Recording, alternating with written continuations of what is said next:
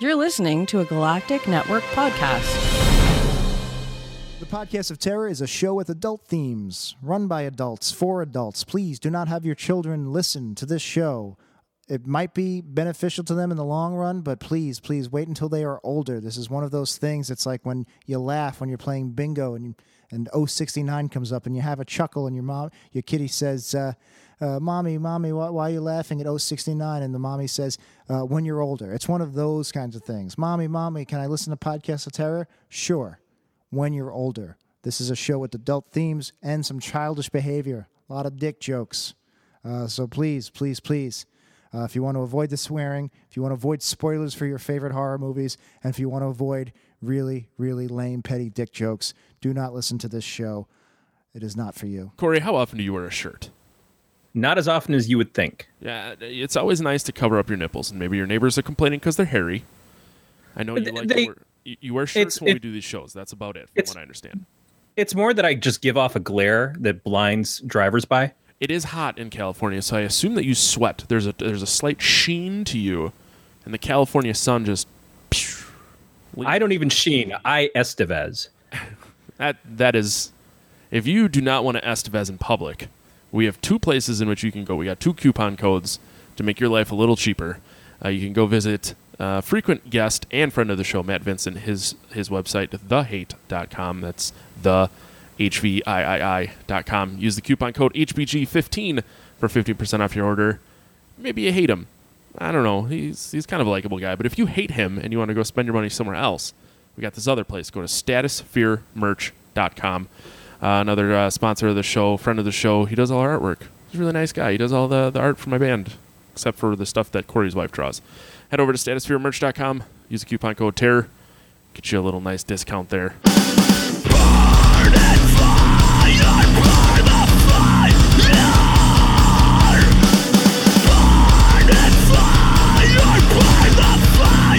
Episode 107 of the Podcast version of the Galactic Network. I'm your host, Matt Stein. With me, as always, is Corey Mocha Crappuccino Scott.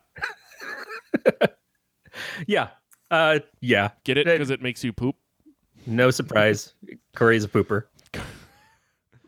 Uh, I want to apologize up front because I seem to have the sniffles coming on. Uh, so you hear a lot of uh, snot sucking.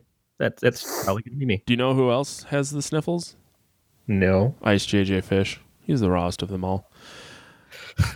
Our guest this week, uh, returning guest. He's got a really nice beard still. I'm like staring at his little I do. his little thumbnail. It's a, it's a nice beard. Um, he's creator of the upcoming film The Sky Inside, and he's part owner of the Austin-based brewery Oddwood Ales. Brett Zebarth. Brett, how are you? Yes. Hello. Good. Good to have you back. I th- I'm pretty sure you we scheduled you for this date like four months ago. Yes, you did. because it was during our break when I started uh, finding guests, and this is this is the date that worked for you. And at one I'm point, I thought it was in October, and it was on like a Tuesday. It was a whole mess. has nothing to do All with right. my drinking. I'm sure. Let's talk about your movie and your brewery. Okay. I mean, All right. whatever, whatever you Um, want to say. what do you want to know? Well, what, are what they? The, the, Sky- the, the brewery is the place where we make beer and a movie. Okay. That's no, uh, the Sky Inside is a short film that. Okay, it's actually got a little bit more of a story to it. Started off as a feature film. Um, I wrote a feature, and I was going to try and when I was living up in New York, I was going to try and um, do the kind of. Um, I'm trying to think of another director who's done this Christopher Nolan thing where he shoot it on the weekends and you know you just kind of find crew and put it together. And i wrote the film in such a way that i thought i could do that. Um, you know and so we did we started doing that and we shot you know over the course of really a couple of years. And um, i ran out of money and i was moving back to austin and i kind of ran up against this deadline where it's like well i've got 30 plus minutes of you know edited footage for uh, a rough cut and I don't really have an end. So I kind of went through and I pulled the script apart and I said, okay, how can I make this a complete story? So I shot a few more scenes and um, got my rough t- cut together and then just started hacking away at it. And I was able to get it down to a 15 minute short film. Um, and now it's kind of in the final phases. I've got um, the final sound mix should be coming my way any day now, and I've got my you know festival uh, uh, without a box set up, which is ba- without a box basically a portal that you use to um, submit to film festivals. So it's like as soon as I get this thing up there online, I'll start shooting it out to film festivals. Um, it's uh, kind of a, a little bit of a psychological thriller, uh, surrealist psychological thriller with like some horror um, elements to it. Um, and so I feel like it's it's it's kind of it's got potential in some of the smaller niche festivals where I can put it in. You know, I think I can weasel it into some some smaller festivals, but hopefully, you know, I can also get it out there and get it into at least one, you know, rec- festival that people have heard of. You know, not like the Delaware Horror Film Festival or whatever, but something that's like, you know, uh, Seattle Festival, Seattle Film Festival, or something that's got some clout. So that's the goal. You know, it's always a crapshoot, and it's a ton of ton of fucking work. Um, but yeah, that's where I'm at with it. And you know, is it goes. something that since it started out as a feature and and became a short shorter film do you is your eventual hope is to get it back to being made into a feature again or are you just excited to have a project that is completed and instead if it if it gets picked up would you rather use that to fund for another project instead of trying to do this over Yeah, I mean, I, to be honest, I'm a little burned out on it. So that's the latter sounds like the better situation. If somebody was like, "Oh, I like this. What else do you have?" Uh, I'm working on another feature that's more like straightforward, um, kind of like comedy horror that I would like to do. I think it'd be a more fun project. But if somebody was like, "I I really like this. I'd like to see the feature version," I've got a pretty decent script that I could work with, and I mean, I would re- I would want to reshoot everything that I've already got um, you know, and just get a consistent crew and and not and do it. But if somebody was like, "Hey, let's do this," and I didn't have to do every single thing, that's the hardest part about being an indie filmmakers is the fatigue. Like by by the end of it, it's like, oh, I've got to. I've got to sit down and write credits for this thing, and by the end of it, by the end of the film, you're just like, I want, I'm so done with this thing, um, and then you know, there's a level of an ex- excitement there, but at the same time, it's just you get this fatigue, and and if you have a team that's like, oh, I'll handle, you know, I'll handle some of the color correction, I'll handle the a- After Effects, I'll handle this and this and this, and you have some money behind it. Like I said, I ran out of money, and uh, you can pay people to do those things, but I, you know, I don't have that money right now, so I'm doing everything. Uh, yeah, so either way, I would love to just kind of keep making movies. So whatever somebody's willing to give me money to do it.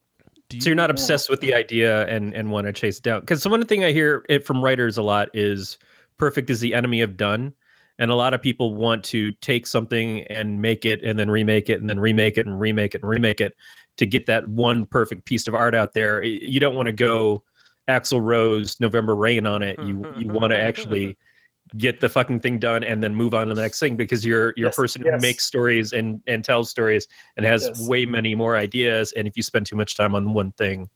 Yeah i mean that's and, and either one is valid. It's just i wondered how you felt about it since i've taken stories that i thought were going to be a lot longer and made them short stories and i've taken stories that i thought were going to be a lot shorter and just never finished them so yeah. No, I mean, uh, you know, I think there are filmmakers that that are like that. I am the type I like to get a project out there, finish it, put it. And I, I'm also an illustrator. I, I, I draw, so I'm very much the same way with that too. I like to finish my drawing, get you know, what for whatever it's for. Um, you know, kind of be done with it and move on to the next thing. And that's I, that's how I feel like I grow as an artist. I, I don't you know, if I keep rehashing the same territory, I, I, I feel I do feel like I stagnate. And I'm working on the beer labels for the for Oddwood Ales, and I've done like you know we're, we're not even open yet, but I've done like 15 to 20 of them, and I kind of get start getting stagnant. I'm like, well, I'm kind of working the same style over and over, so I have to just kind of take a break, step back, and then come back at it fresh. Um, but what's that G- German director, Austrian director that remade his f- funny games? He made it exactly the same way in uh, Austria and in uh, in America, and shot for shot made the same thing. And I like, couldn't I can't understand how the hell he would do that, but he had this vision that it had to be made in America, and when he had the money to do it, he did it.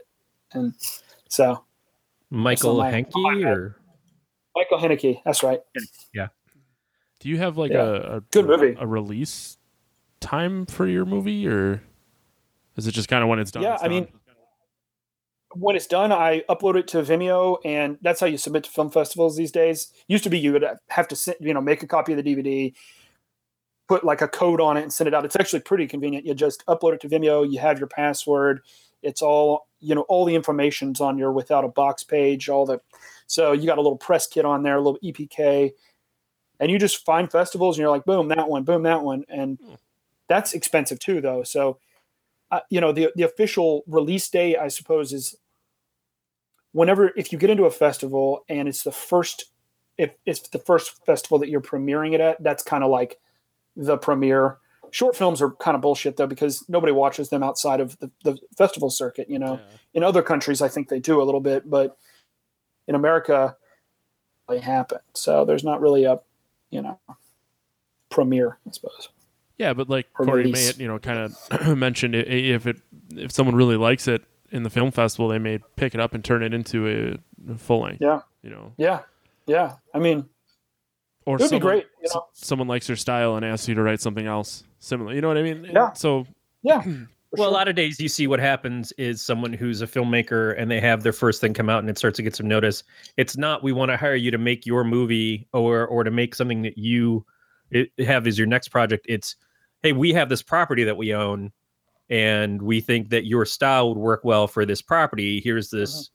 you know potential script or the the idea and you write the script and and make the movie and and give us our next uh, Child's Play or give us our next Friday the 13th or whatever that they've got in their stable of stuff. So if, sure. if someone came over to you and said, Hey, we really like the way that this film looks, do you have a dream of, well, if I was going to sell out, what would be the perfect situation where I get to sell out to? Or is it strictly your own stuff right now? I'm sorry. I think I missed a section. I think it cut out for a second. What was the what was the question? If if they if if Hollywood came to you with a, oh, a- if, if they had like a child's play or some existing property, and Yeah. they were, hey, would you like to take a stab at this script?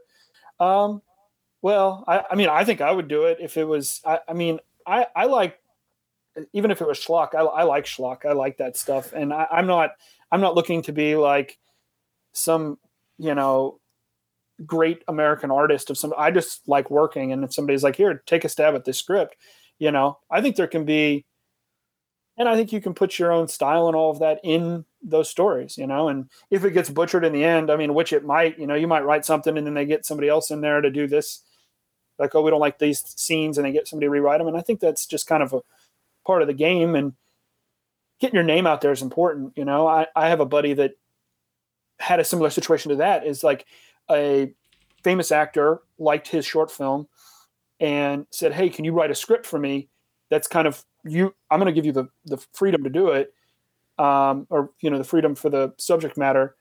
But there was a, he also had five other people writing scripts for him, you know, and I don't know if my buddy's script is ever going to get made, but it was a cool opportunity, and it really gave him some leverage, you know, um, to do the next thing. So Yeah, no, absolutely. But do you have a dream like know. Someone comes at you and they say, "Hey, we're going to relaunch Candyman or whatever." Do you have some property that you think, "Wow, you know, i- it's it's not something that's popular right now, but if someone came to me and said, "Oh, uh we're relaunching Critters," do you have a property that is like and it doesn't necessarily have to be horror related, but we are obviously a horror show. Um, I'll keep it in the horror realm because I do like. Um, I think the one that kind of always upset me was like they made this Tremors movie. Do you remember Tremors? Yeah. It was kind of a comedy horror, which is a genre that I I think there's just not enough of them out there. Um, and I think the sequels to that were all like straight to DVD, straight to video, and I think that that one could be one that would be just super fun to do. I mean, it's a ridiculous thing, but there's you know, there's a lot of uh, territory there to wrap some comedy and get some good. And I think it should be rated R too, not PG thirteen, but get some good blood and gore out of it, and uh, that would be one that that that I would jump all over. Well, the opportunity is there because Kevin Bacon is apparently going to be in a Tremors TV series that's coming up. They've been talking about it, and he's Oh, pretty really? serious on it. Yeah, Oh, shit. Uh, okay. I don't know how much it flies in the face of like the last four Tremors sequels that have happened uh, or not, but that is, yeah, that is certainly something that's out there. And and like if you look at uh, James Gunn before he got really popular from the Marvel stuff, did Slither. Uh, that seems like it's right in that kind of vein of of weirdness. Uh, I I'm with you. Those are the kinds of movies that I really enjoy a lot too. And yeah, that that sounds like a lot of fun. And it, it, it seems like with your what I know of your background, that that would be a good fit for you. yeah, Yeah. be badass. Do it. Yeah, I'm gonna do it. Hard. Just- I'll call. I'll uh, talk to Kevin's agent today. Uh, give him a ring. yeah, just wake up. I hear that everybody is connected to him by a, a minimum of of six people or something. So yeah, just fucking go with it. Shouldn't be hard to find him. I mean, it's pretty Mm-hmm. easy. So, because we did this once, Corey, uh, our past guest and friend Matt Vincent, is like what two degrees away from Kevin Bacon, which makes Yeah. Brett three. Right. So there you go. Yeah, yeah. I, I don't. I don't know my degrees to Kevin Bacon. Uh, I'm sure. I, I'm sure if I sat down, I know a few people out in L.A. that have probably like, you know, run into him, and then I could I could tie it there. And he hasn't sexually assaulted anybody I know yet, and Yet, to, you know, yet. I mean, I hope he Uh, hasn't. I'm not he's not saying that I another wish that No, he no. comes out as some like Yeah, skeevy perv yeah. with a with a think rapey Kevin's basement. good, too. You Yeah. Find out that Kevin Bacon has a sign in his basement that just says Uncle Touchy's basement. Yeah, that'd be terrible. Wouldn't be good. It'd be a terrible sign too. Yeah. It sounds like everyone and their mother's touching people these days. Yeah. Corey, uh, if you come visit me in my basement, I'll get you. I'll get you the next hot roll. Yeah. Oh, by the way, Brett, according to the Oracle of Bacon, your bacon number is three. What? What? Yeah. at- the Oracle of Bacon. Uh, this goes back to even before IMDb for me. Uh, you have to tell it to look under producers and directors, not just people who act. Oh. But uh, Brett Zebarth uh, was in Defending Madeline, 2008. Is that right? I directed a short film. Yeah, it was my With John. Connor Brook. John Connor Connor Brook was in Tribute in 2014 with Mhm. Lisa Weil, and she was in Stir of Echoes in 1999 with Kevin Bacon. There you go. All right, cool. I wonder if So yeah, my I'll have to tell my buddy uh, Connor. He's two away. Nice. The Oracle of Bacon. I'm writing that down. Is it? It's just a Oracle website you go to? Yep. I, I was I was surprised that it was still up. I haven't checked it in years, but it's one of those things that I think my friends came back back in the dial-up days, came back from seeing Lost in Space in the theater, and they were trying to figure out who the the cute girl was in it. It was Heather Graham. And they were like, "Oh shit, she played Mercedes." They were looking up on IMDb, and they they said that they had found IMDb from the Oracle Bacon. Uh, so that was Hmm. at that point in time, that was like the big deal of like, this is what the internet is bringing us: is we can find someone's bacon I- number.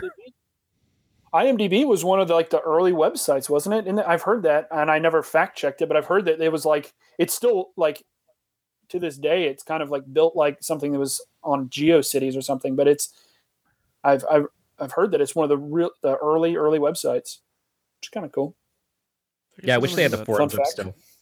It could not be. A, it might not be a fact though. You it's, people need to fact check me 'cause I could be. Yeah, if it was on the internet, it, it's true. I believe most things that I see and read on the internet. So You should. You really, really, Yeah. really should. Um, what uh, what else do we do here, Corey? Uh, Matt, what are you drinking? Oh, I'm drinking bourbon again because I'm really hungover. And you, you just want to keep that going for as long as you can. I want it to stop. Oh, okay. I need it to is stop. it is it working? No, not at all. I think I slept weird. and My neck's bourbon's all out. fucking sore and weird and hurty, and I, that's Yeah. that's currently the problem. So it's making my head hurt. And That always happens if I drink too much and fall asleep.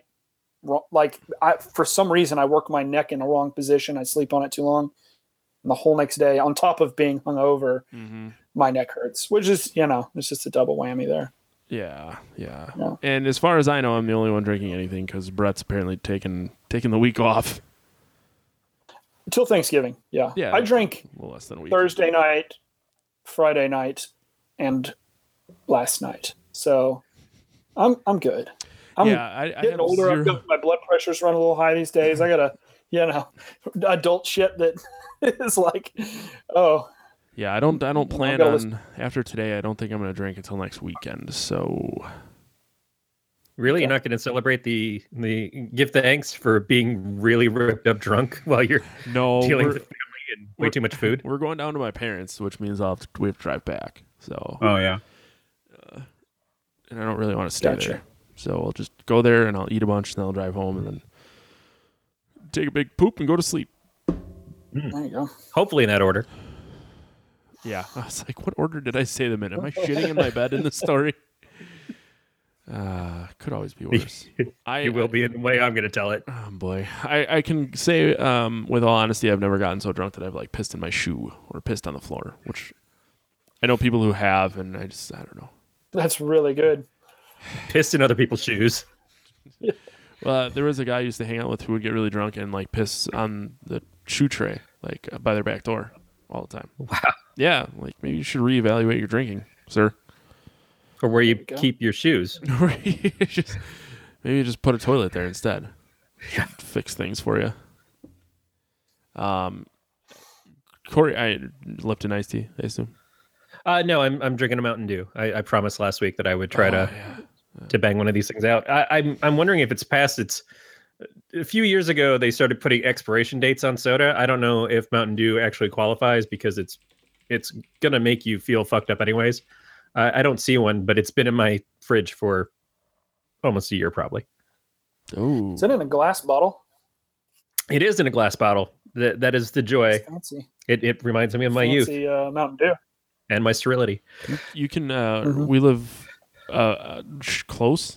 I don't know miles wise, but close to the Sundrop soda facility, so you can find like glass bottle cases of Sundrop in the grocery stores around. Which I think What is Sundrop? Um, that is a good It's like question. a Sprite. It's it's it's a lemon lime soda, right? Is it? I'm I'm looking it up real quick. Just it's a citrus flavored soda, yellowish green color. Related know if it products: ever Surge, Mellow Yellow, and Mountain Dew. Yeah, I, don't I wouldn't say it's anything like Mountain Dew, but but uh, yeah, it's it's one of those things. It's an off-brand. It's like an RC Cola version or a Faygo version. It's it's Ah, Faygo. territorial. I've never had Faygo, but I, it's actually I know some of everybody it's knows- pretty good in my opinion. Uh, you- Faygo Red Pop is a way of life. Uh, I so is never- Rock and Rye. I never liked Red Pop. I did like Rock and Rye. Um, the Diet Root Beer is very good. The Diet Cream Soda, Diet Orange, pretty good. Uh, I saw someone with blue cotton candy flavored Faygo. Oh yeah, All right. Uh, I know they, they have like a plethora of flavors. Let's let's get into they this. do. Uh, Faygo is is kind of like the more commercial local soda from from Michigan. Oh. like it's it's big because of Popularized by the Insane Clown Posse. yeah the insane clown Posse. like th- like we didn't drink Faygo in the 80s before ICP was even anything Wow. but uh it, the the lesser known in Michigan is a soda called Town Club which I'm not even sure still exists but the local weatherman uh Sonny Eliot used to advertise Town Club so I always look for that when I go back because Faygo I can find in some places out here usually in uh, beverages and more The- the- yeah, I've never seen it. I think I'd have to Amazon. I, I maybe I'll order some off of Amazon and give it out for Christmas. you might be able Christmas to buy it just off of their website. Let me look. Um, I believe so. if you have a Bevmo near you you might check there first but yeah it, it, it shouldn't be hard to get it's just it's still very territorial I, oh, I forgot they have 60 40, which is like 50 50, which is like sun drop. There's a lemon lime soda. Very good. Um, yeah, I remember um, spending the summer before my eighth grade year trying to find Faygo because I was really into ICP at that time in my life. And uh, the dollar stores had it. And now it's in the majority of the Kwik Trip gas stations, which up here it's KWIK, not QUIK done by you, Brett. And uh, Uh, what is it? quick, like a quick trip. No. Yeah, yeah. Ours are KWIK, and it's Kwik Star Ah. if you're in Iowa, but it's a different. Yeah, it's Yeah. you can buy uh, Faygo off of their website. Did you go to Juggalo festivals and stuff when you were into ICP? Did not. I still to this day. I'm day. curious. I mean, I am a little bit curious. I would say. I and um I saw them not that long ago. Like they were in Green Bay, which is pretty close for like the 20th anniversary of one of their first records. So I'm like, I'm gonna go, and I had a fucking ton of fun. and they just did another one um, for the Great Milenko, but that was I was in Kansas for a wedding, so I couldn't go. Um, I never got to go to the Gathering of Juggalos. Matt Vincent, our, our show, friend of the show, has him and I talked about going because we thought the people watching would just be so fucking hilarious. Yeah. Like, like if you have 20 Yeah. minutes to kill, uh, look up uh, American Juggalo on YouTube. And It's like a, a documentary. Like how you're taking a note. Uh, it's a it's a documentary about like the people there, and, and like I may have seen a little bit of that. It- It's fucked pretty up. crazy. Isn't all in like a big dirt field Yeah. too? With like, It's just- yeah, yeah, it's in a it looked pretty. like gro- it looked really gross, actually. It Yeah. looked like kind of unsanitary and uh, it looks like a place where all the toilet Anyway. people would go. Yeah, but look at your average Lollapalooza or the the uh, the rehash of Woodstock that they did, and uh, people getting raped in the mud. It it's yeah, th- not sanitary. Rape in the mud is definitely not sanitary. um, what the fuck was I? Gonna, oh, so there was a a news story here. I think it was probably about a year ago, but there was a bunch of juggalos who, um, to honor their fallen friend, cut a girl's finger off, and she she like agreed to it. She's like, yeah, Yeah. let's go ahead and cut my finger off, and then. The uh, the main guy involved was a local rapper who goes by the name Bloody Ruckus. He put it in a freezer because he was going to eat it later. Oh man. Yeah, and they only ended up calling the police because they couldn't cauterize the wound. uh, Uh, It just that's kept what an iron is for. Um, I can't remember what they, they were. He was talking about like using gunpowder or something at one point, I believe.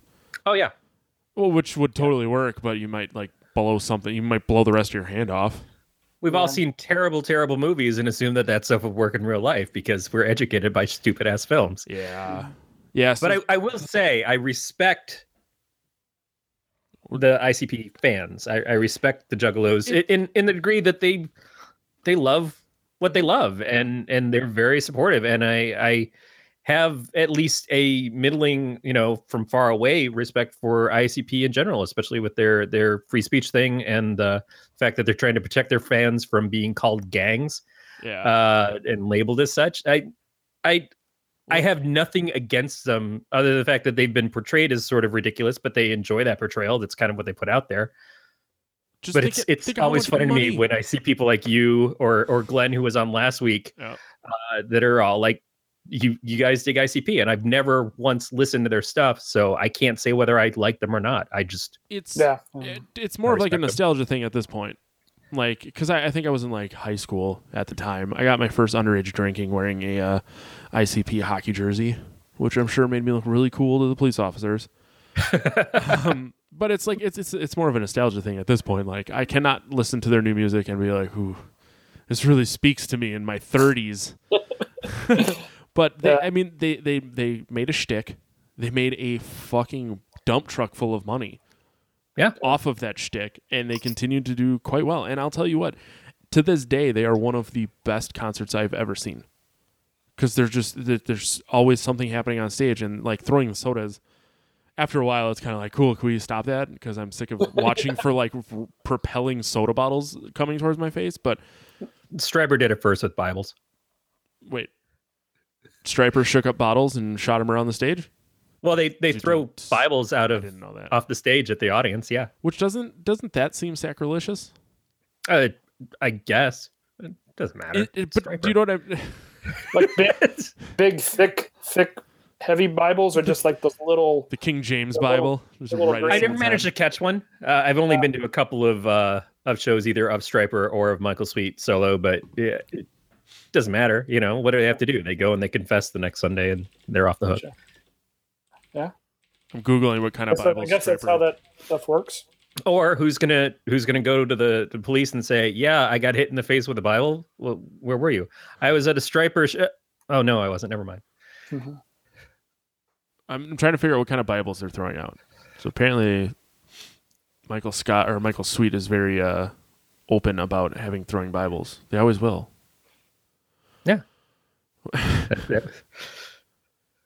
Um, Why, why can't you just tell me what version of the Bible you're reading or you're throwing out? That's just the Old Testament, probably. Oh, here we go. Uh, do, uh, do you still throw Bibles to the crowd? We always have. Uh, we always will. We consider it to be a very important part of what we do. Have you ever nailed anyone in the head? We have. We have to be real careful. Back in the day, we used to take them up so they would fly further. We hurt a few people. uh, uh, I know recently we were doing a gig in Massachusetts and there was a guy who was carrying four beers. We threw a Bible and knocked all the beers out of his hand. I thought that was pretty funny. That's a dick thing to say because that man probably spent forty to fifty dollars on four beers t- and a ticket to But- see your band. That's also a man getting drunk at a Stryper concert. So That's hey man, nothing wrong with that. I went to uh there's a there's a Christian music festival that's like down not far from my house, and they always have like a couple of really good heavy bands, and um, they don't serve beer there, and I, I feel bad like wanting to go there and get a beer, but it's like ah man, I'm kind of like seeing seeing a metal show. I kind of want to drink a couple beers, but I can't. Yeah. yeah. You could smuggle it in. You could smuggle in some whiskey in a hip flask. Or or you can just I wait and and someone will bring you the blood of Christ and that'll be just fine. Well, the, Yeah. the the one year I actually went, um, no one stopped me for my ticket, and no one made me pay for parking. So this year, I'm like, I'll just waltz right in there, and there was like, it was like a dolphin's asshole. It was watertight, impossible to get into this place without tickets and parking. I was fucking pissed because it's like forty dollars for a date pass, and it's like I want to go see one band play on a dirt pile for forty five minutes. I'm not paying that much. First of all, whoever enters a dolphin through the asshole, you go for the blowhole. That's that's where the money It's is. where you create a nice suction. It really pulls on the tip of your penis. Seriously. I think we actually made it a half an hour before the dick joke. Nope. No. 29 minutes and 27 seconds. Close. Well, Close. no record set today. No, no, no. Um, Hey, for more on this podcast, including show notes, contact info, and it again. subscription, go to gncast.com slash pot. And to chat with us during uh, the show, you can go to gncast.com slash sign up and join our Slack channel. And while you're there, you can also subscribe to the uh, Galactic Network's newsletter. yep. This uh, week we're going to talk about a movie based on a popular Billy Idol song, "Eyes Without a Face." See what I did there? Thanks for the crickets, see what you jackasses. I'm just glad that you had to do it because you didn't even know what I was referencing when I asked I you. told the I other day. told Brad, I'm like, didn't know that Billy Idol wrote a song or had a, a song with the same name. I was You had no idea that Billy Idol, the singer, wrote a song. called "Eyes Without a Face." Oh, Fin- finish the fucking sentence. It's one, it's, one of his, it's one of his slow ones. I understand, you know, if you haven't listened I'm to not it. like a big Billy Idol fan. I it was his first it was his first major hit and on top of that he actually the the chorus of the song has the title of this movie as it was in its original french uh Les Yeux sans visage is Well, he, don't, don't try he and got don't try the name of the song from the movie Don't try and That makes class this sense. podcast up with speaking French. i probably butchered that anyways Yeah, you probably. Yeah, I'm just going to than I would. pronounce i- all of the actors' uh, names in their American English version. English. Yeah, like the director is uh, George's Franju. I'm just going to call him George. Yep. George Franju. I don't, I don't blame. How, how do you say George's in in, in French? you. georges George. George. Just take a Oh, swatch of peanut butter and put it on the roof of your mouth, and then say the name. Say the Americanized name. So say George with peanut butter in your mouth. And I think that's how you do it. That's how you do it. it, it is is that creamy or crunchy Depends on the mood. I prefer creamy, crunchy. Then you get the the nuts stuck in your teeth. it probably depends on your diet yeah That too. And then if you depends on the jam or the jelly you're using. Sometimes you got seeds in there. When you got the crunchy nuts and the seeds combating each other, it's just you gotta go preserves you're having a You civil war in your mouth over over textures. It's just a lot of control. Uh, so I did point out to Brett when we started talking this morning or this morning earlier today about how I did not know that this was a a French movie with subtitles. The I forgot to ask if you could read. I, there's I comment. forgot to clarify. my wife was reading them to me because I cannot read. Um, I, I was trying to read lips, and she doesn't move her mouth a lot. It, it got real difficult. But uh, the uh, the state of my head this morning made everything much worse. Um. So Well, you could have, and and this is stuff that I realized after I was already watching it. You could have watched the American release of the movie. Well, Brett, Uh, Brett it was told me that if I released in 1962. Brett told me if I didn't watch the Criterion Collection version, he would come to my house and set my house on fire. It's true. um, yeah, for people who don't know, this movie was released uh, under the title "The Horror Chamber of Doctor Faustus," which I would have actually recognized that, although I hadn't seen it. Um, but the, if you're wondering what we're talking about, this came out in 1960 in France and then was released in the states and released in uh, I think Germany as well. And three of the things that it had to kind of tone down from the book that it was based on were all things that were individually decried in one of those places. So in France, they didn't want to uh, have too much blood um, because they thought it wouldn't get past the censors there. In America, they didn't want to have too much violence against the animals because it wouldn't have gotten past the censors here. And then in Germany, they didn't want to have the mad scientist angle explored too much uh, because Germans are fucking crazy. And so they had to tone each of those things down to make the movie what it was. And then it still got panned for a long time. They cut it uh, for the uh, American release. They cut the um, the the main scene where he's performing the facial surgery. That was completely cut out, and they also cut out the scene where he was sitting with the little boy because they didn't want the bad guy or the the villain to have a sympathetic side. So those were the two things they pulled out of it for the American release. The, uh, which actually was one of the better parts of the movie because it made you feel that there was empathy in this person Yeah, that yeah. it shows that he's not completely evil Yeah. um, and everything he's doing that is really evil is is all for the purpose of trying to protect and take care of his daughter Yeah. it uh the the scene where they were cutting the chick's face off was like quite gruesome for the time. yeah. So I I was a little surprised that like because I had read the, I had read the tidbit about where they didn't want it to be that bloody because of the American censors, and uh, they started cutting her face off like shortly thereafter, and I'm like, well, this isn't that bad. It's just like a little blood, and then it like cuts back, and they're like peeling her face off with multiple tongs.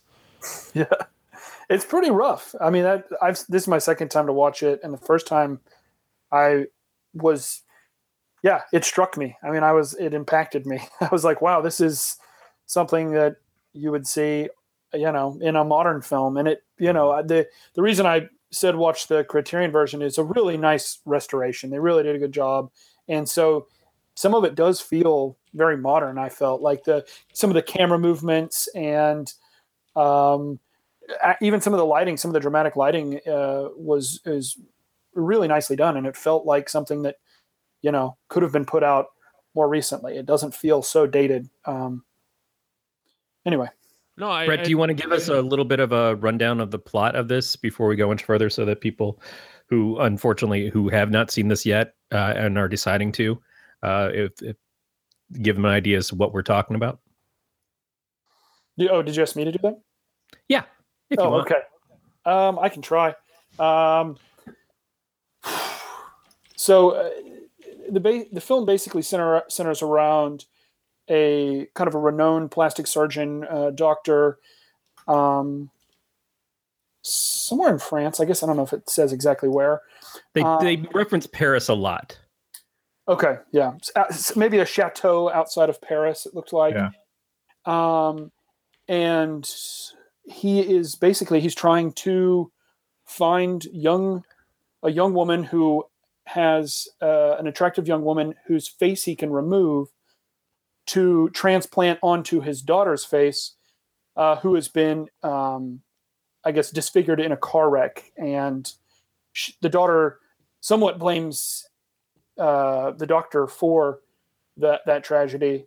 Um, and so, the, yeah, the, the the plot sort of centers around trying to uh, restore his daughter's identity. I guess I could say. Um, Yeah, and he has performed this operation or a similar one before with his assistant, who is helping him dispose of the women that he's he's operated on. Um, they get rid of the bodies, and she's completely loyal to him because he gave her a new face, and the only uh, thing that she has that kind of makes it obvious is that she's got a scar on her neck, and that's why she wears these pearls uh, like a choker around her neck, which is something that's used to identify her later on. Um, but yeah, so they're doing these things. She's loyal to the doctor. The doctor is doing this for his daughter's sake uh, because he was he blames himself for the car accident that disfigured her. His daughter is considered when they find the first body, when the police find the first body, he identifies it as his daughter, knowing full well that it's not. Um, and all the women that they kidnap have some features similar to his daughter, and that's what leads the police to investigate him further as it goes along. Although the police never really get too far into this up until they involve. no, they're not. they're Uh, actually kind of like, what are these guys thinking? Yeah, and one of them's named uh, Poirot, which I was thinking of Inspector Poirot, uh, who have just been like getting into that the mystery stuff lately again. But no, not good. They just sit around and smoke the whole time. Yeah. And and then they get a random girl who's a shoplifter, and they say, "Hey, we're gonna send you into uh, the the midst of a killer uh, to, to get out of your shoplifting charges and stuff." It's like, oh, you sons of bitches! And then they completely lose track of her. They don't like Yeah. Keep you thought you on think they'd be like following her, and then he, he's just sitting in his office smoking, and they get a call, and they're like, "Oh, she's been left. She's been she left the hospital." And it's like, "Wait a minute! I thought you would be tracking her to keep tabs." And yeah, all of a sudden she's getting about to get her face cut off as well. So yeah, big oops on the uh, detective work there. Yeah. But the the imagery of the the movie is the daughter going around wearing this featureless mask, uh, which I, I read is is part of the inspiration that John Carpenter used for Michael Myers in Halloween. I Uh, can see that. as I kept looking at her, I kept thinking she looked just like Mia Farrow in Rosemary's Mhm. Baby. hmm Yeah, yeah. I remember like the the movie poster was totally something I have seen time and time and time again, but I have never seen this movie until now, and you know, jury's out on how I feel about that, Brett. But uh, What the movie? Because I didn't tell you it was in French. I didn't think it was. I, I don't know if it was the fact that it was French, and I don't care about subtitles. Like I do really enjoy Pan's Labyrinth, and that's all subtitled. Yeah. Um, I just don't know if I like this movie. Okay. but uh, it's also I think part of it being kind of artsy is lost on me because the French are artsy as fuck, and I am Yeah. just a dumb, stupid American. Well, the the director, uh, who had only done documentaries before this, uh, didn't really consider it a horror movie. Uh, he he felt that the story wasn't leaning towards that. It was it was more about the the, the critical nature of of a doctor that's gone over the edge to protect his daughter. But it's it's not. What was the movie we did just a couple weeks ago? The Cure for Wellness. Yeah. I mean, is it?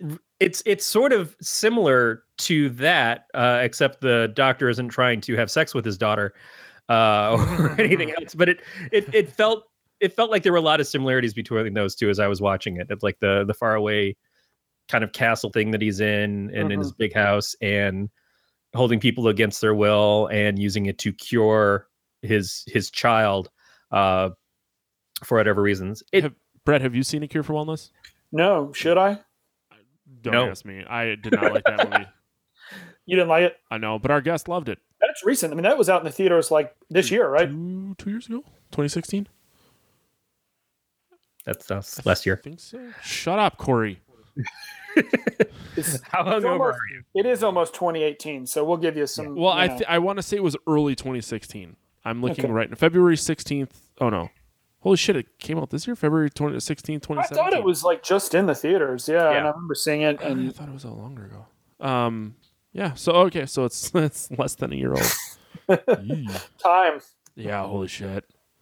Uh, yeah, it wasn't it wasn't our cup of tea. We had a lot of critical things about it. It, it was beautiful. Mhm. Uh, as, as a filmmaker, I could see watching it just to see the cinematography, um, but it was very weird. But if- And- if, you and want to talk about everything. the look of Yeah. this movie, like I thought it looked very good for being an older movie. You know, I don't Yeah, black and white yeah. doesn't bother me. Like I don't need color to like enjoy something. Um, so yeah, that that didn't bother me. I'm sure I watched a, a very diligently restored version of it, but like Brett In many said, ways, it looked more sounds awesome. modern. we we just did Young Frankenstein. It looked more modern than that. Yep. Yep. Yeah, that's well, that's one thing that struck me about it the first time I saw it, and you know, you compare it to like, I mean, obviously, when looking at a film from 1960, there's context that's important, and you start looking at some of the other films that came out around that time. You know, even things that like Hitchcock was doing and things like that, which sometimes feel really stiff. And that's what I liked about this is it doesn't feel so stiff and old. It feels like, and again, a lot of it has to do with I think the atmosphere and the tone. Um, and the dialogue seeds are actually pretty peppy. They're kind of, you know, they're not they're not these long things. There's a there's a little bit where they're just kind of explaining the plot, um, you know, expository dialogue. But a lot of it is it moves along really nicely, and the camera work is a little, you know, is on dollies, you know, and follows the actors around, which I think lends to kind of a more modern feel. And and um, yeah, I I really enjoyed that part of this one. Yeah, it never goes super crazy with the the science fiction uh, evil doctor. The the mad scientist stuff doesn't come into place, so it doesn't look weird and dated for that. Of like those those things are just electricity shooting up, sparking and stuff, and and all the beakers and all that. Yeah, it, he's no, he's it looks a, like a creepy basement where you would cut somebody's face off. yeah, it, it's like a mob doctor. Yeah. and that's really it. Um, the other weird thing is and it's not weird in the context of what he's doing, but he's got a room that's full of dogs that are all in cages Yeah. and doves. Um, and the reason being is that he uses them to practice for his experiments doing the skin grafting and stuff. Uh, so it makes sense, but it's just weird that you see this room just like all these dogs in these Mhm. really barbaric looking cages Mhm. uh, that the only one who goes to visit them and give them any comfort is the daughter, which makes sense because she's alone. Uh, Mhm. She can't go outside of the house because the world it thinks has to think that she's dead, and um, her fiance thinks she's dead. She keeps trying to call him and can't speak to him. Yeah. And she's cut off. So all she really has, besides her father and his assistant, is is these animals. Yeah, you're gonna like this movie by the end of this conversation, Matt. And that that's happened more than once where you know Corey sheds because I I, you, were, I you were too hungover to enjoy it. there's that. But I, I always I very much just I like things at face value. Like I don't really look deep into things. I'm just a, a dumb stupid idiot. But this is without a face. Oh God, Corey. You deserve that one. Fuck You absolutely deserve this one. I'm going to give you one more thing that I, I learned on Wikipedia from. I hope it's a reach around. Uh, it's better than that. It is our Nick Cage connection of the movie, which is Are they redoing it? John Woo. John Woo pulled from this movie stuff from the ideas uh, of this went into the making of Face Off, including there is the scene where the daughter is walking off into the woods at the end and she's carrying a dove, and John Woo was like involving doves into Face Off and and a bunch of his other stuff too.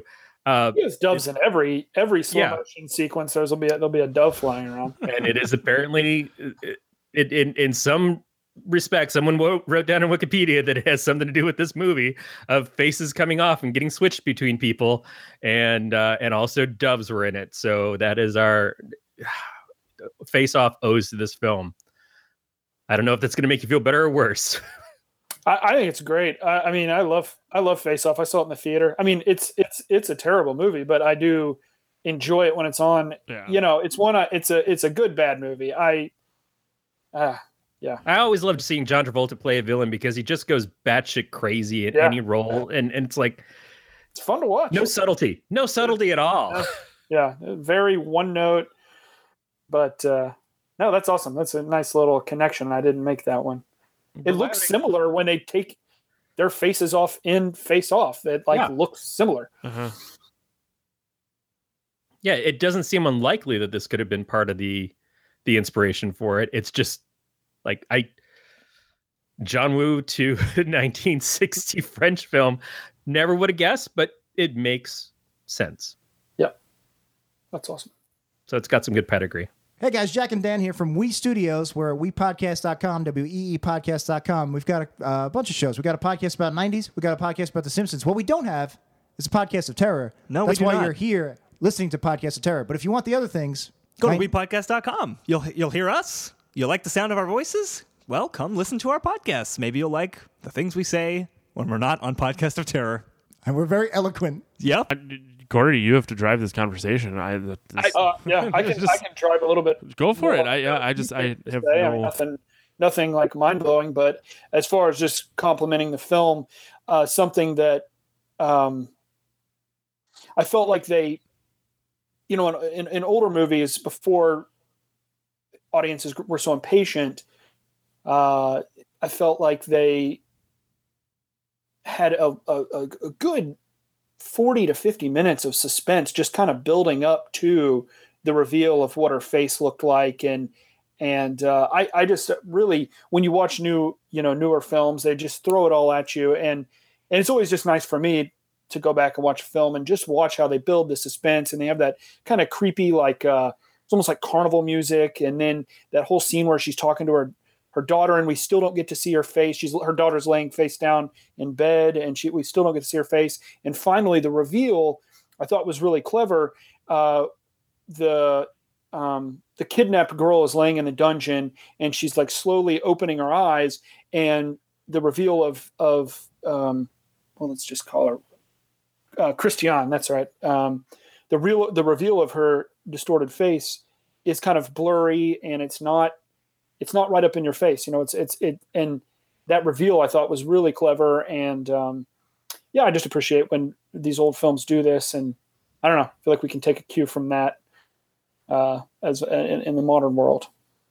yeah it, it doesn't it doesn't try to trick you it doesn't try to um try to dance around anything to do like a big scary reveal at the end of like oh and this is what it looks like when they take Mhm. jason's mask off for the first time it it's it's again it's it's shot very tastefully for what it is and yeah they do leave you with some suspense of waiting Mm-hmm. but it's not like this hyper buildup of like and then you're going to see it and that's going to be when you scream Yeah. although it was for the the person who first saw her face Yeah. uh, and and that was passed out in the well. theater. People, I mean, back in yeah, when they started cutting the face, people fainted in the movie theater.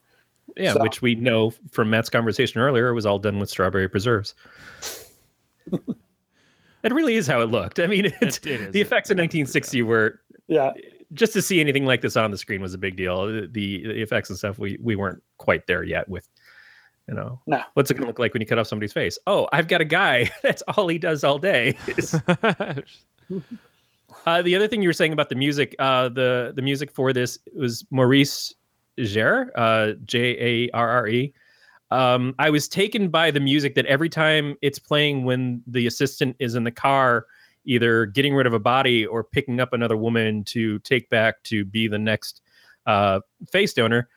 It, it's very jaunty, like a carnival kind of Mhm. tune, Mhm. um, which is strange in and of itself. And then it's it's a lot more morose the rest of the time. But Yeah. the the composer for it is a famed composer. He did the music for Lawrence of Arabia and Doctor Zhivago and uh, Gorillas in the Mist and a lot of other stuff. He's he's won several, uh, I think, Academy Awards for his music. So it's it's so weird to see. This is one of the places where he got his start, uh, but the music did stand out. It was just it seemed like it's such an odd choice for something that you know is like here's here's someone who's dead and here's someone being led to their death and but I could really I found this tune light and bouncy and easy to dance to, so I'll give it a seven, Dick. It it was like okay, yeah. I mean, I thought it. I thought it was creepy, and uh, I thought it served that served that purpose well. It, there, there's no, you know, I guess the thing is too. We we know what a horror score sounds like now, but back in 1960, you know, there was no precedent for a lot of these things. So a lot of it's trial and error, and let's see what see what works. Like, how does this how does this affect the audience's mood? How does this work with this scene? And you know, now it's like, and I'm not just talking shit about modern film. I mean, but like, you know, th- there are definite uh, there are definite ways to get like a jump scare or, or or how a horror film sort of builds that into it. And back then, you know, it's all new territory. It's fresh. yeah. This movie came out the same year as Hitchcock's Psycho did, and and Psycho we reviewed it uh, I think almost two years ago now on here, and there's certainly an amount of lightness to a lot of it and it takes a long time to get to the part where you start to realize what the movie's about if you if you didn't go in having a a synopsis. Um and so there's there's a very different feeling to what is considered a horror film from that era to what we're used to now where it's like you're immediately seeing someone often people get killed in modern horror movies before the credits start to roll uh, at the beginning of the movie. So this is we we start out with this with a dead body but we don't know the context of it until we go along. And it's it's not so and forgive me for this in your face as you would expect uh, from things now and so that that kind of it makes a difference in the storytelling Yep. i find it very interesting So Matt, you didn't you didn't like it? Are you liking it more now that we're talking about it, or are you? No, no. I, no. I just um I'm trying to think just like specifically why I didn't like it. It, it was it was kind of slow and clunky at times in my opinion. So, but it but and that's the thing. Like it, it's really hard to be like, well, this movie was really slow. It was in the 60s. Yeah. Movies overall were different back then. It's so we we didn't have the ability to play with our phones there's that. There's that. Um, it could have been partially my condition. Um, there, there just like wasn't anything in the movie that made me like really want to go back and and watch it again.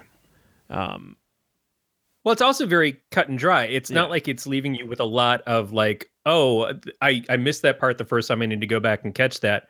It's it's obvious in what it's doing. It's not hiding anything, and and what you see is what you get. I think it's a Mhm. it's a good story, but again, we're we're 40, 50 years away from it now. Oh, geez, crap, we're 60 years away from it almost. Uh, that our our perceptions of what we see in in any film, let alone horror films, have been altered. Uh, it, it's not as quaint as as going back to the silent movies, but it is still compared to even stuff from the '70s when we started seeing the the first things like the town that dreaded sundown, the the initial one, or the first uh, Halloween. Like those things changed yeah, to me a lot and and um Texas Chainsaw Massacre they changed the expectations of what a horror movie was. They they brought a a quaking terrifying aspect to movies that I don't think existed before that. Um and while this is so rooted in reality that it doesn't try to overdo anything that it's it's trying to tell us in the story that it almost feels like oh well it's it's it's just fine. It's it's not scary in, in any way or shape or form. But I can be I can feel empathy for the people who are scared in the movie. Right, and, and one thing I can say that they did well was um, making it seem like this is something that could really happen. Like there isn't really anything that's too over the top. Um, there really could be a doctor who's trying to cut the face off of someone to put on his daughter because his daughter was in an accident. Um, especially the part where he puts the face on her and then it goes through like all the pictures where it's like, oh, this is day two or day three, and the you know the skin's starting to die and it's not really working, and then basically ends up back at square one. Uh, I thought those effects looked pretty good actually on those stills. Mhm. That where the, I mean, was- you know, again, they don't have teams of people who are, you know, ready to make, what is it, necrotic? Is that the word? yeah, yeah. Skin, you know, skin, and um, and I thought that, I mean, again, it was just a still, but looked pretty good. Still. Um, They still had to make it. Yeah. To take the picture. Um, the- well, they the- uh, it, she was in makeup three hours every day for that mask. So What? that that mask was she wore that all day. She'd get in, and that was a fix that was fixed to her face, and she had to drink her lunch through a straw. They gave her like smoothies and stuff, um, and so she was just walking around on set with that mask on all day, um, and yeah. So there was, I mean, it might seem like I mean there was some makeup work obviously that was kind of advanced because trying to get that. I guess to stay on all day and hot lights and things like that. Back then, movie lights were so hot. I mean, now movie lights are getting better because there's LED and stuff. But Mm. you step on a set back then, and you have these light. It took so much light to get an exposure on these old black and white uh, film stocks. So, yeah. Anyway, kind of cool. You're trying to make me Yeah, feel it- bad.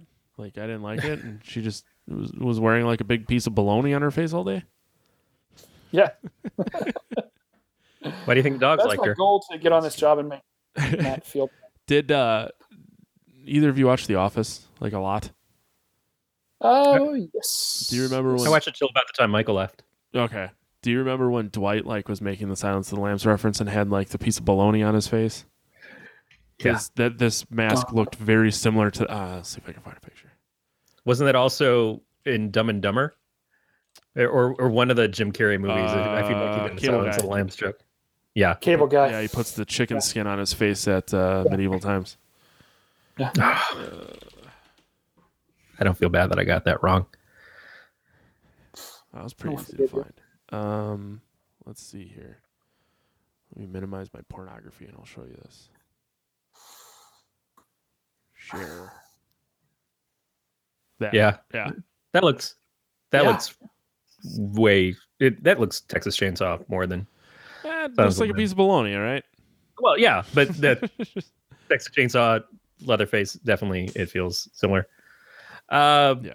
So the first skin graft was actually performed in 1917. So I guess it's by the time 1960 rolls around, it probably still wasn't a a widely done thing, and and certainly not replacing an entire face. But I I I was sort of surprised of like, is this considered science fiction at this point? Is this something that you know at that at that time we didn't know this is something that we'd actually be doing medically or not?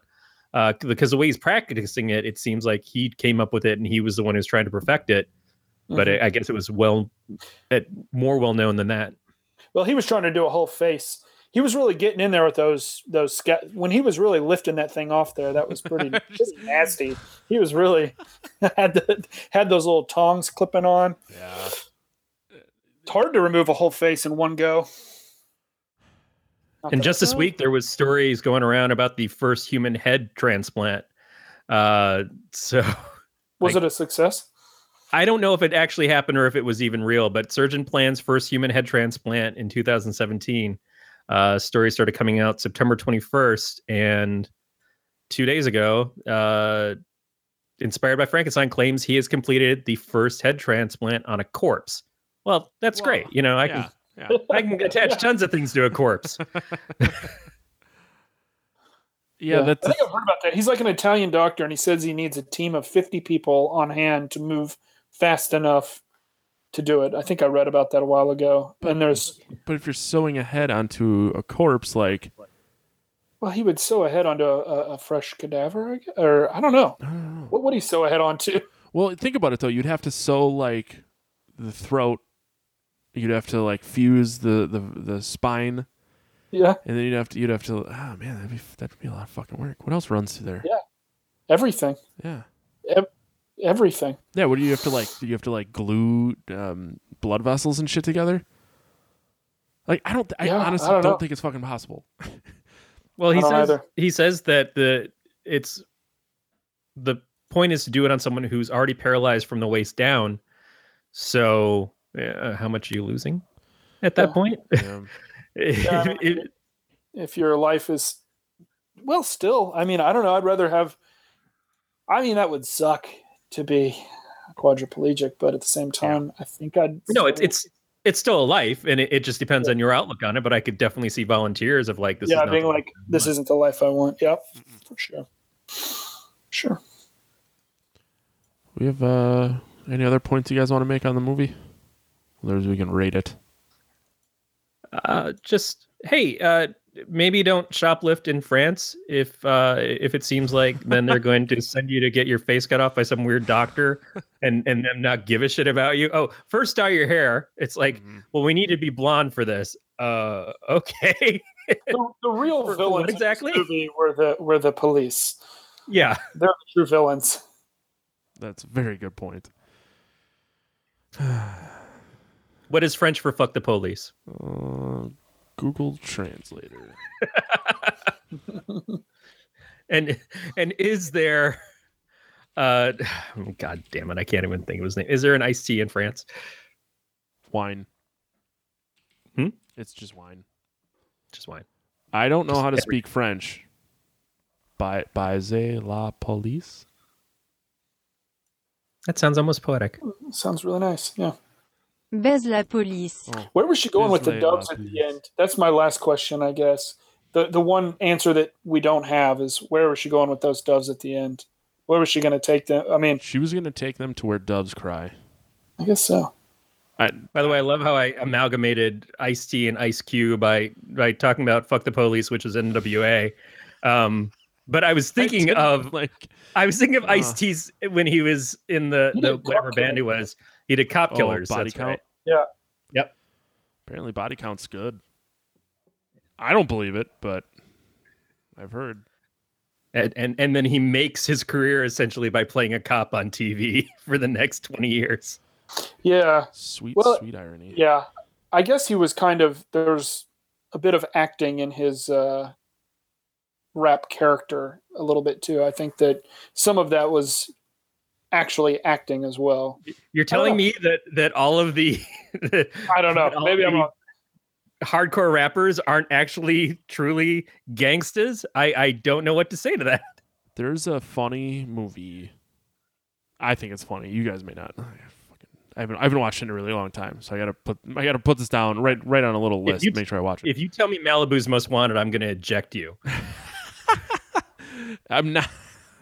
I'm not. Uh, it's it's called Fear of a Black Hat. It Oh yeah, yeah, yeah, yeah, yeah. So it was like been a CB4. long, long, long time. Yeah. Yeah, my brother like brought it home from Family Video one time when I was a kid, and they finally released it on DVD not that long ago. But it was, it's about NWH. They're uh, n n words with hats, and like there's a scene where they're at like a grade school with their rival rap group, and uh, they basically just go back and forth, being like, "How is this guy a gangster?" Because he was uh, he was like the editor of the yearbook. And he was this guy was on like the tennis team, and they like pull out a yearbook picture of him with like a sweater tied around his neck. That was good. Made me think of that. Yeah, it's, It's really- basically like the rap version of this is Spinal Tap. I don't want to diminish some of the the lives of some of these these That's- rappers had pretty pretty pretty rough That- parts of uh, yeah, that's a very good Compton. point. So I hear, unless Compton is, you know, I, I've never been there, and it could all that could all be you know fake news, and it could be like the nicest part of town. I don't know. I've never been. Just- they put up like shit pictures when the, the helicopters fly over during a shooting. Yeah. Um, yeah, yeah, I'm, and, and I'm not to say that like not every rapper is had their fair share of hardship. It's just I think to some extent some of the rappers it, it's kind of played up Oh, for sure. to to be. That's like you know the uh, um, are either of you familiar with the band Deicide? No. Okay, very very prominent death metal band. The singer has a upside down cross tattooed on his forehead. Mhm. Uh, claims to be like just a stark Satanist. Um, celebrates Christmas with his family. Yeah. So it's like all the people golfing with Alice Cooper. Yeah. That yeah, that's the other thing. So I think to to some extent you kind of have to create a character if you're going to be doing some of these extreme things. You know, Glenn Yeah, Benton, sure. you can't be celebrating Christmas if you think you're a Satanist. Just throwing that out there. Do you guys want to rate this thing now? Yes. Okay. Yeah. Brett, as our guest, you have to go first. Uh, we we go strictly to a zero to five scale, and you can justify your number if you wish or not. You can do whatever the fuck you want. And decimals are allowed. Decimals are allowed. Do Okay. only one decimal point. Not two. Not a I mean, you could if it's a quarter. You know, you could go a two five or a seven I five. got but, you. But I don't want any. You know, three point six six six repeating. Of course. Okay. Gotcha. Um, well, I'll keep it simple. I'm going to go four stars.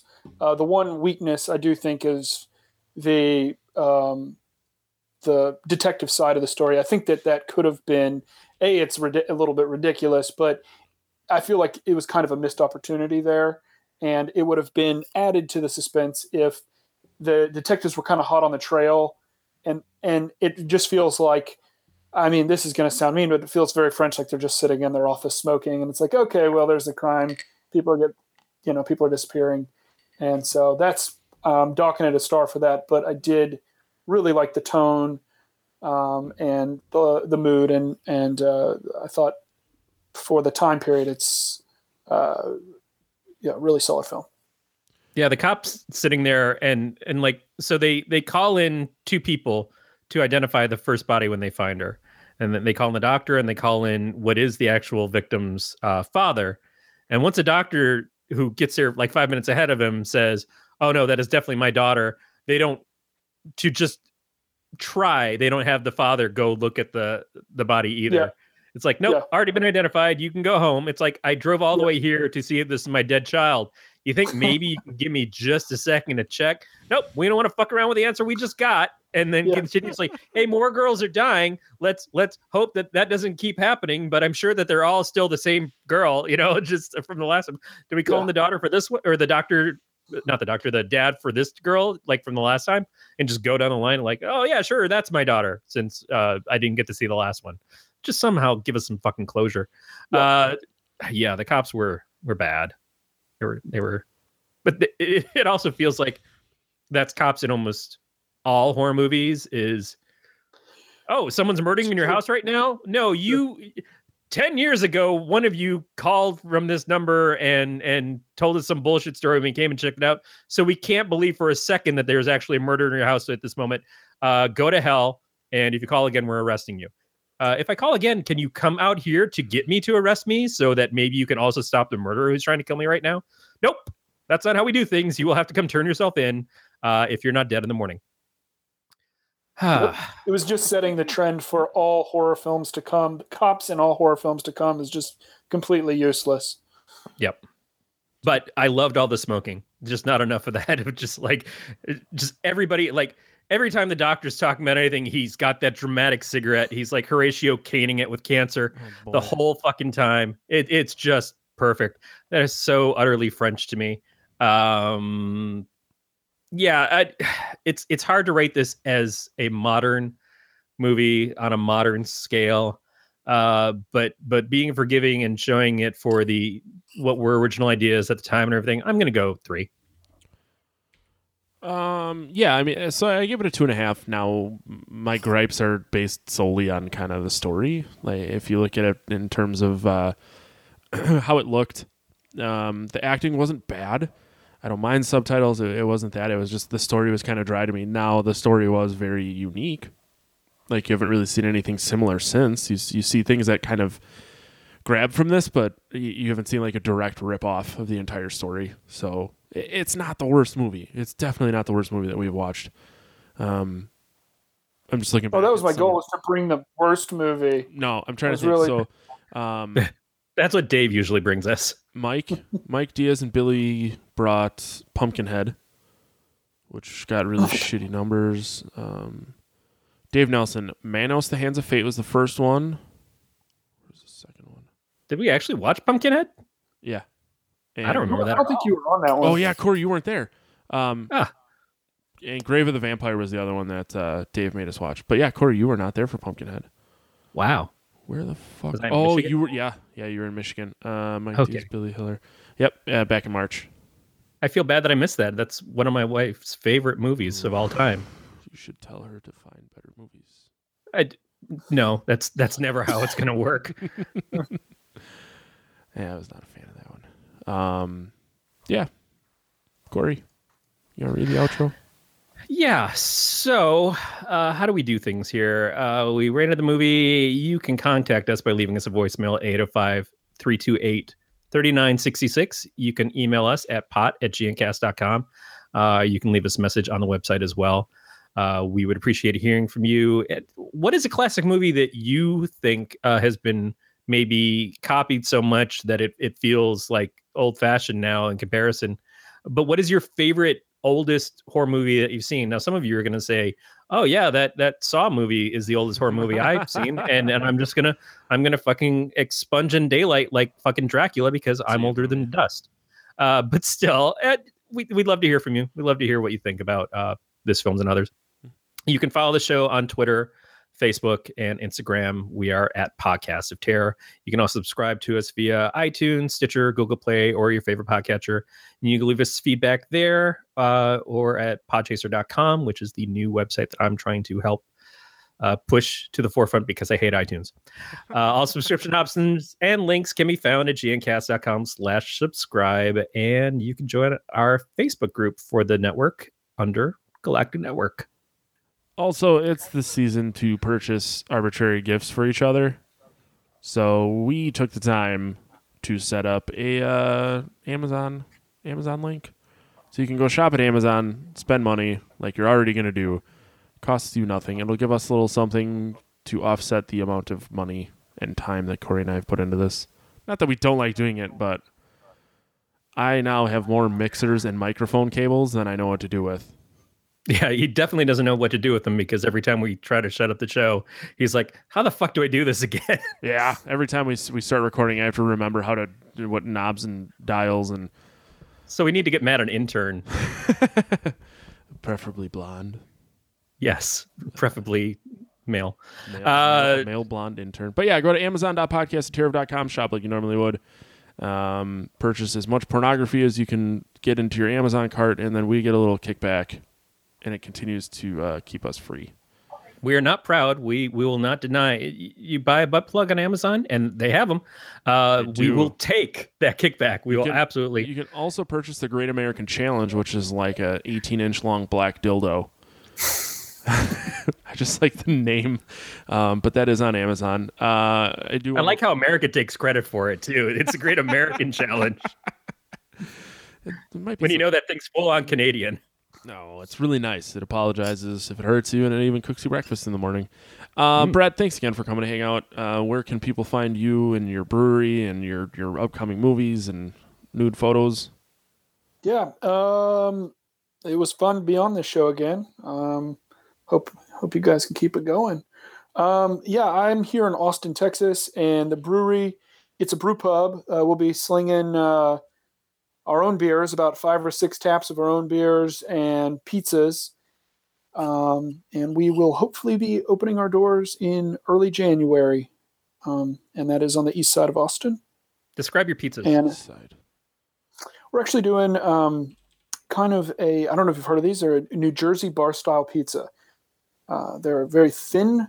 Look this up because they're they're uh, they're delicious. Very thin crust. Cheese goes all the way out to the edge. You cook them in a pan, but the cheese gets nice and crispy on the edges. Uh, they're personal pies. We're not doing anything like you know giant pieces. These are going to be. It's going to be food that will fill your belly so that you can drink our beers and that's the goal. We're trying to keep it uh, affordable. We're not trying to, you know, do anything too fancy. We just want to. We want people people to be able to come in with twenty bucks, be able to get a little food and a couple beers in their belly, and uh, that's kind of a hard thing to find these days. if you stagger um, out the door and throw up, we wanted to taste good coming out. Yes, exactly. I'm rock hard Yeah. for New Jersey style pizza. Oh, you, you, you see it, yeah. So Yeah. Uh, I'm tr- I'm frantically trying to find the address to our office down there so I can figure out how far away your place is from where I would be. I think I know these things. Yeah. as far as my short film goes, um, I won't have that publicly available for a while until I've sort of ran it through the festival circuit. So unfortunately, I got to keep that one on lockdown. Um, but I'll send it to you guys. Yeah, please do. Uh, we can talk as much or as little about it as you want. Like, if you want us to do a quick thing on it, we will gladly do that. Cool. Or we could tell absolutely no one about it and just watch it with the blinds closed, no pants on. Cool. Just- all right. Which is what he's already doing with your pizza. I didn't figure Matt had his pants on right now. That's why I sit and I have this big desk so you can't Yeah. see what's going on You can see underneath. what's going on down there. Like it needs to be a big desk. Well, fuck you. Great American, Ah. Great American Challenge down there. It's- If you see it once in a while, it just kind of. um, it appears to be about ten miles away, and you're not anywhere near downtown, are you? Because the last thing I ever, I, well, I mean, it's you're not terribly far. Austin's small, so it's a. I mean, Austin's it's a. Yeah, it's it's a small city. I think. I also I don't know, but it's. I also grew up in Houston, which is Mm. you know goes on forever. Yeah. Yeah. So it's just. I mean, from downtown to our place, it would be a ten minute, ten dollar, five dollar Uber ride, five to ten dollar Uber ride. So it's it's not bad. I just Yeah, I've that's, heard. that's how far Matt has to drive just to find a place with working plumbing right now. yeah, yeah. There's nothing like our nearest neighbor is now a quarter mile away. It's kind of nice. Damn. Yeah. Um, gun season for deer started uh, yesterday, and I have never heard so many gunshots or you know, Oh my cars God. driving past. Yeah, because Where do you live? Uh, it's a it's the town of Bovina. I'm gonna write that down. Yeah, I'll look Bo- up bovine, like bovine cows. yeah, with an A, Bovina. Uh, it, our It's mailing the fancy cows. Yep. Our mailing address is Shiocton. uh, I'm about uh, 12, 15 miles from Appleton. So, I mean, we we moved about 20 minutes from our old house, but we just like went up towards, like, when you drive into the, the, the town of of Shiocton, there's like 900 people, and the sign just says, like, the, the road to the North Woods. So it's where shit starts to get real. Like, I now have to make sure I don't schmuck deer while I drive home. For sure. Yeah. Um, yeah. No, I'll like I said, I'll, I'll try and get down there for work and definitely. The town sounds like a Yakov Smirnoff joke. In Bovina, the cows milk you. Uh, Jesus. um, best, Corey, where can people find you and your terrible dad jokes? uh, I don't make the jokes, but I help publish them. If you go to don'taskcomics.com, I help publish the comics of Levi Krause and friends, and some of them I wrote. Awesome. You can find me on Twitter and Instagram and Untappd at Matt the Lifeguard. Uh, next week we're going to be talking about 1987 Blood Rage uh, with PJ Starks. We're finally getting him back on after technical snafus about a month ago, and um, Yeah, he- 1987's Blood Rage is the story about when I discovered that I was a woman. it was my first period. Anyways, Brett, thanks again for coming to hang out. That's going to do it for another No episode of the podcast, Daryl, and we will talk to you guys next week. Stay scary, everybody. I